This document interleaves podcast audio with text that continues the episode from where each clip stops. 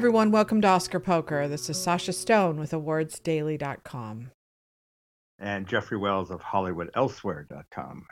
Okay. So go ahead. right. What, what were you saying You're about supposed the? to pick up. You're supposed to pick up immediately when I say that. I that, would have, but you were the one start. You were the one who was about to start the thing about Owen. So go ahead. Oh, I, no, I'd, I'd be happy to do it. Uh, you know. go for it. Anyway, I'm just saying that it's a, it's a very well written essay that he um, uh, basically says that you know all of um, Scorsese's interesting good films, most you know most of them uh, have been about uh, uh, compelling portraits of people kind of grappling with with their dark sides, and he Mhm. goes down the whole list, you know, from from Mean Streets to Taxi Driver to Goodfellas to Mm. uh, Casino to The Irishman and so on. And then he says, and then we're at then there's Ernest Burkhart, which uh, basically, um, you know, the a complete moron, a a bumpkin, a hick who has no, who lacks the imagination and the fire within to uh, think for himself or act for himself. Uh, and he's saying basically, what's this guy's journey? His his desire, his relationship to the darkness um, and he's basically a, an, idiot, and that's that's part of the reason I think it's not that uh, uh, compelling a story or a film or a moral atmosphere, if you will. Um, so it's kind of good, good piece. Do you want to read a passage from it? Sure, he says um, that um, DiCaprio, an actor of skillful precision, we all respect Leo, and uh, makes Ernest on the surface a genial yokel who lacks the imagination to think for himself. Early on, uh, De Niro's King Hale asks Ernest if he likes red, quote unquote, meaning Jews if he likes North uh, Native American women. And Ernest says, sure, he likes all women. Yeah. Uh, King wants that Ernest up. You want me to stop talking? no, Okay. keep going. Keep going. Oh, Okay. Anyway, uh, so he wants to set her up, and he, of course he does set her up with Lily Gladstone, and um, uh, and he's basically chau- chauffeuring her around, flirting with her, and so on. So when the two get married, is it part of an unconscionable scheme, or do they really love each other? The movie says both, but that's a tricky one to wrap your head around because when Ernest starts participating with the nonchalance of a handyman in the brutal murder of Molly's sisters, you know, you have to kind of scratch your head which makes uh, makes sense. He's he's not a he's not a he's kind of like why are we hanging out with this? It's precisely the same point that uh, the New Yorker's Anthony Lane made. Why uh, you know before in the book uh, which you've read and I still haven't and probably never will. Let's be honest.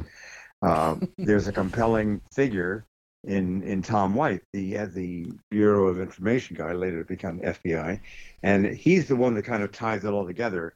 Uh, not that the focus is on Tom White, but his his activities, his investigative pursuit of what has actually been happening with all these horrible murders. Mm. That's he's the guy that you kind of focus on, correct? And so the um, there, it, it's kind of a letdown to Anthony Lane. Why are we focusing on Ernest Burkhart, who's this dull, you know, uh, not terribly bright fellow? Why why are we hanging out with him? Why is he the central figure? So that's what Owen is also saying. Yeah. I mean, it kind of makes you Yeah. wonder if you switch the two parts. Like Jesse Plemons is definitely the guy who should have been playing Ernest, and Leo should have been playing the the Texas Ranger guy. But if you did that, then it would be considered a white savior movie because what they did was they tried everything they could to diminish or dampen the FBI's um uh Yeah. Mhm. pre- presence in this story. Like this is a story about the Mhm. FBI, right? This isn't the story about the Osage. And if it was a story about the Osage, it would be a different story. But the book is a story about the F- formation of the FBI. Why do we have a federal Mhm. bureau of investigation? Why do we need that? Well, because of these crimes that are Mhm. so big that they're not they're too big for this local law enforcement. Well, the locals are too bought off and too corrupt anyway Yeah. to really look into it. Exactly. Which That's is the same with. Mi- Mississippi burning was exactly the same ca- thing when the when the so when the civil civil rights um, activists were murdered. That wasn't anything that the law enforcement was going to be able to handle, so the FBI had to come in, right? The the wonderful, great uh, Gene Hackman and Willem Dafoe characters, which are fantastic. So we often compare these two movies because, you know, Mississippi Burning is what this movie would have been if it had been told how it was originally supposed to be told, right? But after the Great Awakening, you know, it's it's it's not possible to tell a story like that. You get killed.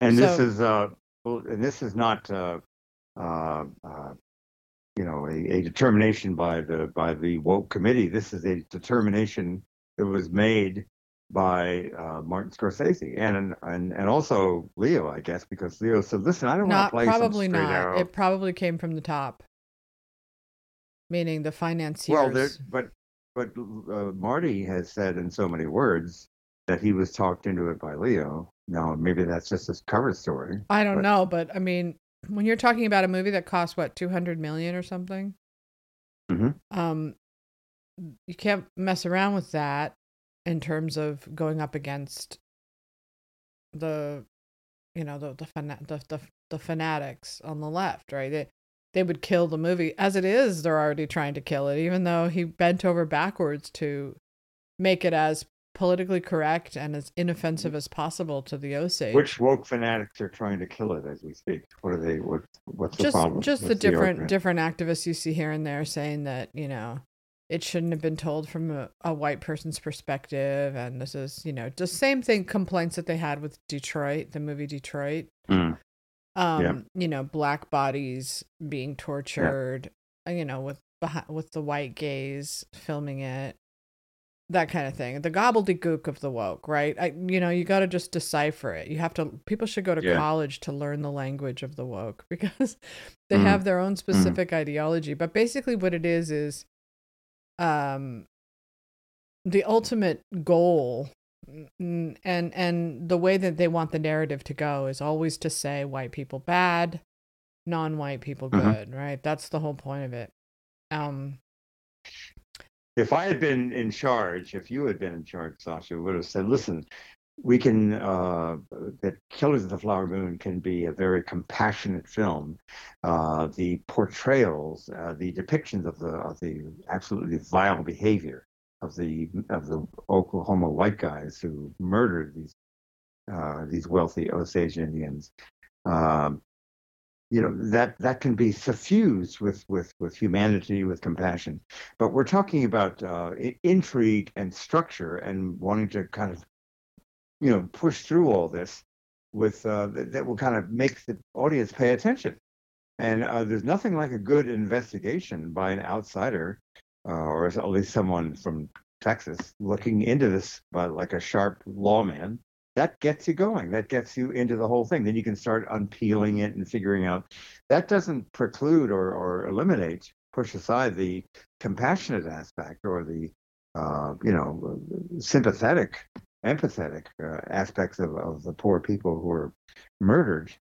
Uh, so i don't get it. I mean it, it could have been it could have been a more interesting film much more interesting. Well it depends on who who you're trying to satisfy right? Like a lot of these people so so so one of the ways that tel- um, movies have evolved and the oscar race has evolved and uh, you know obviously this is not something people on the right would be ignorant to they know it it's just people on the left haven't quite figured it out yet which is you know all the power Mhm. went to the top you know the left and the hollywood and everything is now sort of what you'd call an elitist bubble kind of like the first class section of the airplane where everything is custom made to your exact taste. And the people that are running these streaming platforms, Apple, Netflix, Amazon, these guys are really Mhm. high status members of the tribe. They're very much in with Obama. They're very much uh, considered good Puritans. Wait, that's not fair to say Obama is a wokester trying to push woke agendas. He is specifically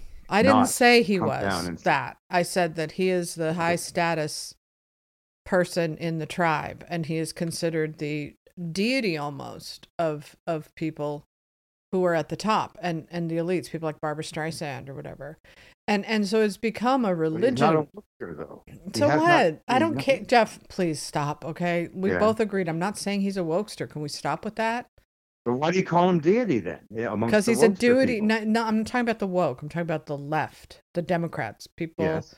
who run Hollywood, who run the Oscars, who vote on the Oscars, actors, Okay. directors, producers, rich people rich mm-hmm. people, rich big tech guys are on the left and they are in this rarefied air of the, you know, Tom Hanks, Bruce Springsteen, Obama go to vacation together. This is like the, you know, the Hamptons summer parties. This is a very sort of great Gatsby esque kind of Mhm. um, new utopian um, uh, vision for America that, that so many on the left have been trying to build and that, that they believe Trump disrupted, right?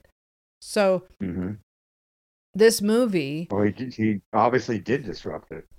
well this movie is about um this movie g- is sort of the first class meal served to the Mhm. people that demand exactly what they want what they've paid for what they expect and it so it has to confirm a specific worldview it has to say something that that comforts Yeah, I get that. I All think right. most of us get that, but that's but that's but okay then you're telling me that Scorsese decided to abandon his instincts as a storyteller, as a filmmaker, and go along with the program. That's more or less what he I think seems when to have someone when your movie costs 200 million and you want to make the movie, you've Mhm. got to bow to the financiers. Everybody does. Every filmmaker does. Nobody is powerful enough right now. Nobody that can ignore. but the but that but that approach to this story as So is- so so the movie's not going to evident. Go make see it. it's obviously not going to make any money, right? So its best bet is to win Oscars and have prestige and to be appreciated and people will watch it on basically what these movies do for these brands, Netflix, Amazon, Apple, why they pay Mhm. all this money is perception. They want to be seen as a certain thing. Apple wants to be seen as you know, a noble, good, well respected with a high uh, ESG score corporation, Mhm. you know, and they all do. They all want to be seen. Their reputa- all their reputations are on the line. And so what you're looking at, this is as opposed to the free market. The free market used to decide, right? The free market said Gladiator made, you know, over a hundred million dollars. I don't know how much it made. Everybody loved it. Everybody went to see it, so it should win Best Picture because that's a successful movie. The market decided because everybody came out and saw it and paid to see it and everybody loved it and that counted for something like Barbie, right? But nowadays in the Oscars and stuff, it doesn't count anymore. Um, because the people don't count anymore. Because, and this is where you get to Trump, the people have been abandoned. Average folk, average folks have not. Not you're saying that the coastal elites are making these movies for their own Yes. communities, exactly. and the average folks that buy popcorn have long since been whatever- left behind. Yeah, cut off. Right. Right. And that's Yeah. how you get to Trump because he, you know, uh, he led those people, you know, back into American life where they had been, you know, pushed to the pushed to the margins as as but but the thing is getting back to this movie, I don't want to get into a big argument. I just want to say that like it when you say it could have been such a better movie, yes, in the days of the free market, it could have been because the, the their point, their objective would be how can we get as many butts in the seats as possible and make enough make our money back, right? So the measure would have Yes, been a two hundred million dollar movie has to make 300 400 million to break even and to profit and it would never Mhm. have been able to do that so they can't even go that route so their best bet it's about yeah, because it's about murder and and and uh, and and genocide, and it's not you know where's that going to go? Well, the only place that can go is how are we going to catch the bad guys? How can we nail them? What's how difficult it is to figure that out? And the movie doesn't really even focus on that until the last third, as as you know, when Jesse Plemons finally comes along. Right. So it, it's two like we've we've been talking about forever. It's two movies, right? One movie is that Robert De Niro sneer, that lawlessness, that violence, the killing, you know, the music, it, and and that is the the the movie everybody would imagines that Scorsese would have made. But that Mhm. movie would have had to, as Mississippi Burning had to, de Yeah. or deprioritize or whatever whatever the word is the the the the, the narrative of the other side if if Mhm. mississippi burning had been a movie where um they spent a lot more time you know telling the story of you know, that town and and and the racism as opposed to just assuming the audience already knows and now we're just going to watch these you know yokels get the, sh- the shit kicked out of them mm-hmm. which is incredibly satisfying but um it's incredibly satisfying it's emotionally satisfying and it's and and basically if you think about it uh Mrs. Mrs. Byrne is, you know, first of all, was despised by the elite critics because it doesn't tell the truth. Yeah. It makes up a fantasy about vigilante F- FBI guys hoodwinking the bad guys and, and, and faking them out and, and busting them. Um, but it, actually it, uh, it it really kind of stayed with what the FBI was trying to do the whole time, which was uh, somehow uh, you know uh, uncover the facts, uh, you know dig in, get some people to testify.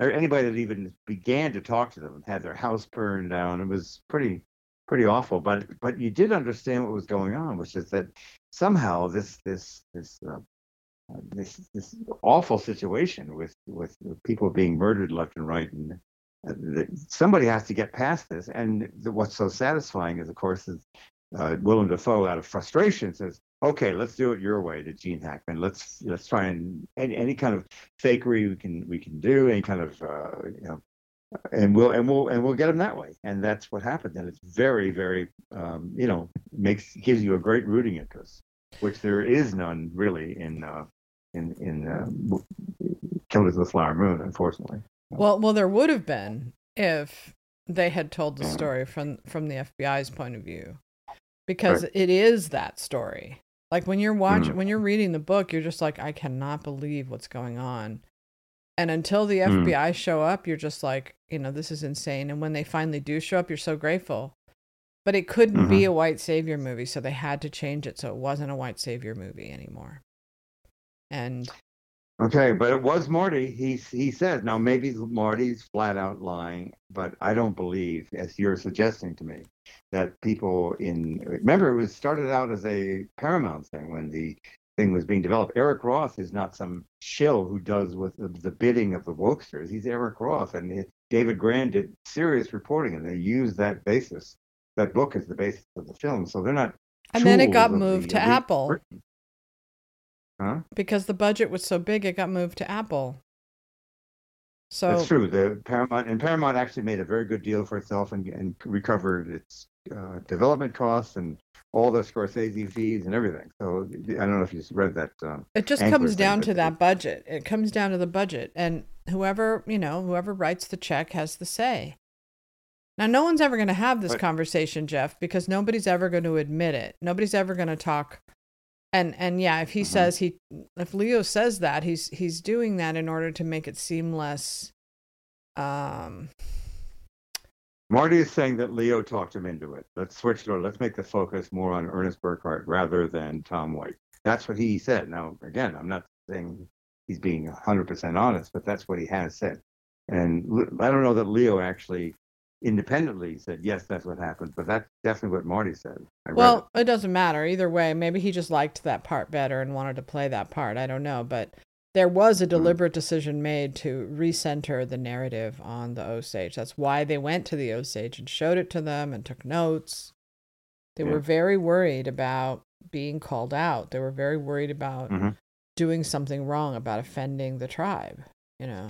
Well, now they've done it right, and, and we're going to have a celebration of the beauty and the purity of Lily Gladstone's heritage and her performance and her amazing uh, whatever Baz Bammy was trying to communicate to us uh, on Main Street and Telluride that during that amazing moment. Uh, but that, you know, she's uh, you, you've been saying all along she's she's fated to to probably win the Best Actress race, right? You still feel that? I I do, even though other people disagree with me, like Mark Johnson on my site who predicts. He said he saw the movie, and he mm-hmm. decided mm-hmm. that it's probably going to be Emma Stone um, I think Emma Stone will win the BAFTA, but I don't think she's going to win the Oscar. And, and the reason is that I think there's a strategy that some Oscar publicists do, and it's actually a really good strategy. It works really well. And, and I've seen Lisa Taback do this a lot, which is make mm-hmm. a movie so big that it's got to win at least one Oscar. You know, it's coming in as this really prestigious thing, one of the top, and people are thinking it might win Best Picture But just getting it to that point absolutely not not a chance of it winning Best Picture. means it will win at least one Oscar. So that's why I'm banking it on it winning Best uh, Actress and I think maybe Best Score for Robbie Robertson. Yeah, I I agree with that, and I think that would be an appropriate call, actually. But people Um, don't. People must realize that the people who decide the Oscars are Mm-hmm. actors, mostly actors, and so you have to figure out what they do the actors like. So they changed the order of the Guild Awards in the last couple of years. It used to go.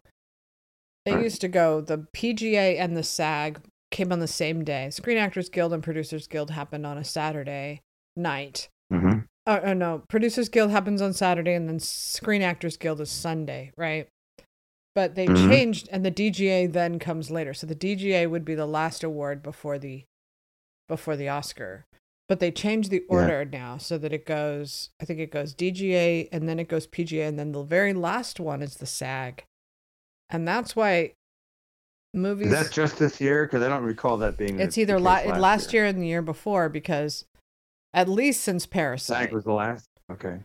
Because Parasite got the standing ovation at SAG and then won Best mm-hmm. Picture. Coda, standing ovation at SAG and won Best Picture. Mm-hmm. Everything Everywhere All at Once, standing ovation at Mhm. SAG, won Best Picture. So when SAG mm-hmm. happens last, when the actors have their say last, it leads the momentum into the race. And it, it can affect Best Picture. So if Killers of the Flower Moon somehow gets that standing ovation at SAG, then it has a much better chance of winning Best Picture. Um, Oh, let's let's let's get real. It's not going to win Best Picture. No, not, none of the people like it. It's you know the people that want to be politically safe. They're saying, "Oh, it's a masterpiece. Oh, yeah, it's really something you got to say." There's been too many people, a good number of people in my feed, and I'm sure your feed, saying, "God, it's long. God, why did they had they couldn't they cut a little fat out of it? Why did that Leo have to change his mind once he started to testify for the prosecution? Then he goes back and says that was awful. It just went on and on. well, on." it's kind of like that's it's kind of like minority I know, but you're doing exactly what you did with everything, everywhere, all at once. You're you're focusing on the by saying negative. it's awful and I couldn't stand it. Yeah, and you and you looked for people who agreed with you as opposed to and I did the same thing because I didn't like it either. But um Uh-huh. but it so we both ignored all of the enthusiasm and the love for it because we both On the part of, let's remember, that's not SAG. It's SAG AFTRA. It's, it's the degraded SAG AFTRA vote, and and many of those people have no taste. They're they're just you know trying to you know follow the woke sentiments and and and champion, uh, applaud uh, identity any way, shape, or form that they can, and that's where they're coming from. They're not coming from. Let's really be honest with ourselves and look deep into our souls and trying to determine what should we give this award to because it should be about quality. It's no longer about quality. It's about identity issues mainly cultural issues. So i don't think i'm wrong by saying it's not about quality. I happen to believe in quality of uh, you know if you're going to give out awards it should be about quality. I don't ha- happen to believe in identity stuff as being the, the end all and be all so i'm not wrong i mean i i don't care if it might you know i didn't ever predict that everything everywhere all at once uh, would not win. I mean, it was disgusting, but it kept coming on and it wouldn't stop, and people kept saying how great it was. I didn't. I didn't say that they were. That wasn't going to happen. It's, it's pretty obvious. Yeah. You know. Well, I, I mean, we it's not- just it's not a. We're not involved in a, in a, in a competition to be predictors and win a prize if we get it right. At least I'm not. well, I am. Okay. so what what is uh what is Mm. what do you think is going to win then? You don't think it's that one? and I, I would really like love it if um, if uh, Poor Things were to win. I would really really like that. It would be a um, because it's at least you, you have to give Poor Things this this one. It you know, you know what people liked about everything everywhere all at once. They liked the what they saw was the creative energy. It was it was um, yes it was kind of genre and and it's kind of marvelish, but it did they they said this has imagination. It's trying something different. It's it's uh it's you know it's not just following the same old thing, and it's not trying to do the classic old person Oscar movie. It's doing something a little more alive and a little more, uh, you know, and a little more its own thing. And I I understood what they were saying about that, and I and I and there were some parts of it that I didn't mind. You've got to give Poor Things the the benefit of the doubt. It has more energy and more originality and more pizzazz in a way, more so than Barbie does, because it, it's like Barbie meets you know Fellini Satyricon is what is what Poor, Poor Things feels like, and it's it's really got that you know, makes you kind of it turns you on. And now Jeff Sneider very recently said, "Oh, I've just seen it, and guess what? That's not going to happen. It didn't. It didn't do it for me." But I think many people are going to say, you know, if we're going to get give an Oscar to something that is uh, more forward thinking and more now, uh, and we should give it to Poor Things and rather than Barbie. Because Barbie's already had its amazing, you know, return and its in its honor and all that money it's made and all those people wearing pink to the screenings and you know the whole thing happened last summer. It's a huge deal. We don't need to ratify that or reconfirm that we it was a very successful film. I'd love to see, ideally, if not Poor Things, I'd love to see Payne's film, which is really good and it really connects with people and people really like it and they went, "Wow, this is great!" And we were seeing a film that actually adheres, cut, you know, coheres, and and and and has a kind of a reality current and a great characters, good writing, except for the bizarre reaction of, of that film uh, of Justin Chang to that film. Yeah, um, we should talk about that. But, we should talk about that. Um, sure. I uh, I feel like you're like Goldilocks. You know, this this porridge is too cold. living cold. my own world. Is that it? No, uh, no. Goldilocks is you know the porridge is too hot. This porridge is too cold. This porridge is just. So I feel like you know you're you're dancing around what the Oscar race actually is, and I don't you know, want to live in that world, and I'd rather die than live in that world. Honestly, I, I feel like it's like things have been suppressed, and and I feel like I haven't felt this awful about life, not just Oscar, but everything. I hate it and I, and it's like uh, that just doesn't make me some old crank. I really do believe in in quality of movies, and it's not some you know denial of like you know. I mean, honestly, the way the the the the uh, millennials and, and and Zoomers in particular, the way they process things, everything is by identity, by woke credentials. It's horrible, I think. But I, uh, you know, and I'm not going to go along with it so I can seem cool and like I can seem hip and I'm, I'm, you know, in the swim of things. Fuck that. Mm you know? Yeah. You're Goldilocks. Get with the program. well, no, I'm I mean, not. Honestly, I'm not trying to tell you that. I'm just saying that. You are. You're saying that. no, I'm not saying it. I'm saying that you know, there's two different ways to look at the Oscar race. One is I'm Goldilocks, and I'm just going to be like, no, what you know, you didn't even mention Oppenheimer because you didn't like Oppenheimer, right? So Oppenheimer is the like, only film. Honestly, watching it the second time, I got to be honest. The second time I felt. Well, see, so there you go, Goldilocks. Don't like killers, okay. don't like Oppenheimer. You know, the only one you like is. Let, let me say, let me just say this. Although I found it airless and oppressive to sit through it a second time, and I was looking again at my watch at the one-hour mark and exhaling loudly when I realized another two hours to go. If Oppenheimer wins, I wouldn't be upset because I would I respect what it's doing, and and and it's not a bad film at all. It's a pretty good film. I just found it difficult to get through, and I didn't. I really hated Cillian Murphy. The more I think of his performance, he really, really uh, seemed to take something away from me rather than give me something. Uh, he seemed to be very self-enclosed. I hated that expression in his baby blue eyes, that that kind of alien expression on his face the whole time. He didn't seem to be a human being to me. Mm-hmm. Now I know you you love uh, J. Robert Oppenheimer, having read about him, and you really identified heavily with him. And I and I absolutely, and he, wrong, he captured but... him perfectly, and that's an incredibly hard thing to do. I didn't think he could have pulled it off. Actually, mm-hmm. um, I thought, and he's just amazing in it. He he did the one in a million, brilliant performance. He's not even Jewish, and he he man- somehow managed to pull yeah. off this brilliant performance in this film, and the whole thing's from his point of view. It's a Correct. hell of a job for an actor, I think. Um, but let's talk about anyway. As far as Best Picture goes, I don't really think there is a front runner right now, as I just wrote about my latest column. I, I don't think there is a Best Picture front. I think people want to make it Oppenheimer so they can play this dumb game that we play every year of like, here's the front runner. Let's mm-hmm. upend the front runner and let the scrappy little underdog mm-hmm. rise up and beat it and defeat it. You know, the mm-hmm. mean old. And I hate that game because it has nothing to do with how good movies are. It only yeah. has to do with how people feel at the moment. And but, so, but you wouldn't argue with anybody who does enthusiastically vote and say well, Oppenheimer should win. I wouldn't argue with it. I don't happen to like it that no, much. I, I, I think I- it's I, I think it's it's, unfortunately cursed as the front runner.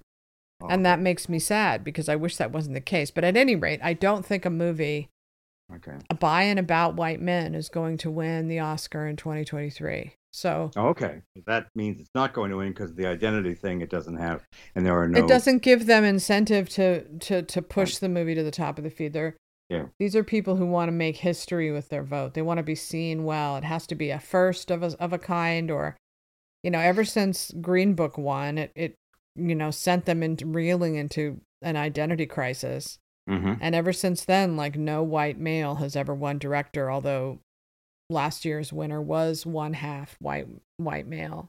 There was a Mhm. directing duo in one of them. So that's the closest you get, but in general they want a woman to win or a person of color or a movie that's, you know, Coda was a movie written and directed by a woman and and it won best picture and best screenplay and Jane Campion won best director. So that just shows you how much how little they want to vote for movies that are directed by. And the only reason they went with Everything Everywhere last year is because it really was the rapture. It was everything that they wanted in a movie. It was, Yeah. you know, it was made by people of color. It was intersectional. It had a gay theme with the daughter. Mhm. Um, you know, Plus, the daughter was slightly pudgy. right there you go. You know that that that fits the whole thing. That concludes our free sample portion. If you'd like to listen to the whole thing, you can become a premium subscriber and you can get access to all of our upcoming episodes. Thank you.